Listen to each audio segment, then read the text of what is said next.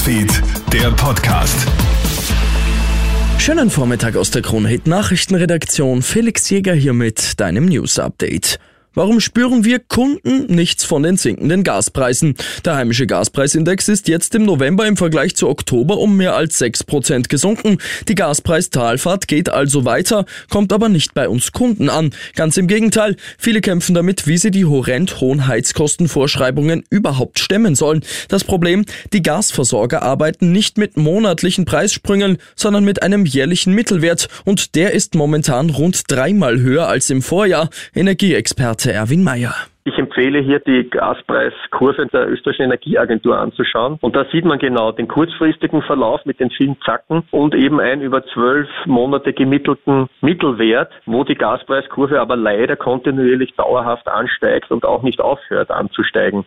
Die Gefahr von Waldbränden steigt, das Risikobewusstsein in der Bevölkerung bleibt aber gleich. Davor warnen jetzt die Einsatzkräfte der Feuerwehr. Vor genau einem Jahr sorgt ein riesiger Waldbrand im niederösterreichischen Hirschwang an der Rax für riesige verbrannte Flächen. Erst nach rund zwei Wochen können die tausenden Feuerwehrleute die Flammen unter Kontrolle bringen. Es wird rund 20 Jahre dauern, bis die zerstörten Wälder wieder aufgeforstet sind. Dietmar Fahrerfellner von der Feuerwehr Niederösterreich. Viele aus der Bevölkerung dürften nicht viel daraus gelernt haben. Wir haben wieder wöchentlich Lagerfeuer in den Bergen, die man finden dort und ähnliches. Also immer wieder steigt hier der Rauch auf. Wenn eine kleine Windböe kommt und das nicht optimal abgelöst ist, haben wir ein zweites Hirschschwang.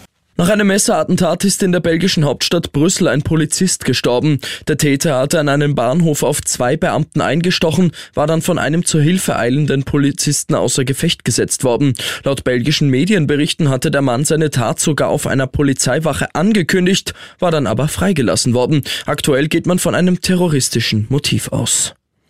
Und wenige Wochen nachdem Tesla-Chef Elon Musk Twitter für 44 Milliarden Dollar übernommen hat, schließt er eine Insolvenz des Nachrichtendiensts nicht mehr aus. Bei einem Auftritt warnt er, dass nächstes Jahr ein Milliardenloch bei Twitter klaffen könnte. Das Problem, nach der Übernahme durch Elon Musk sind viele Werbekunden abgesprungen. Sie befürchten, dass anstößige Tweets auf der Plattform auftauchen könnten, wenn die Inhaltsregeln gelockert werden. Ich wünsche dir noch einen schönen Freitag.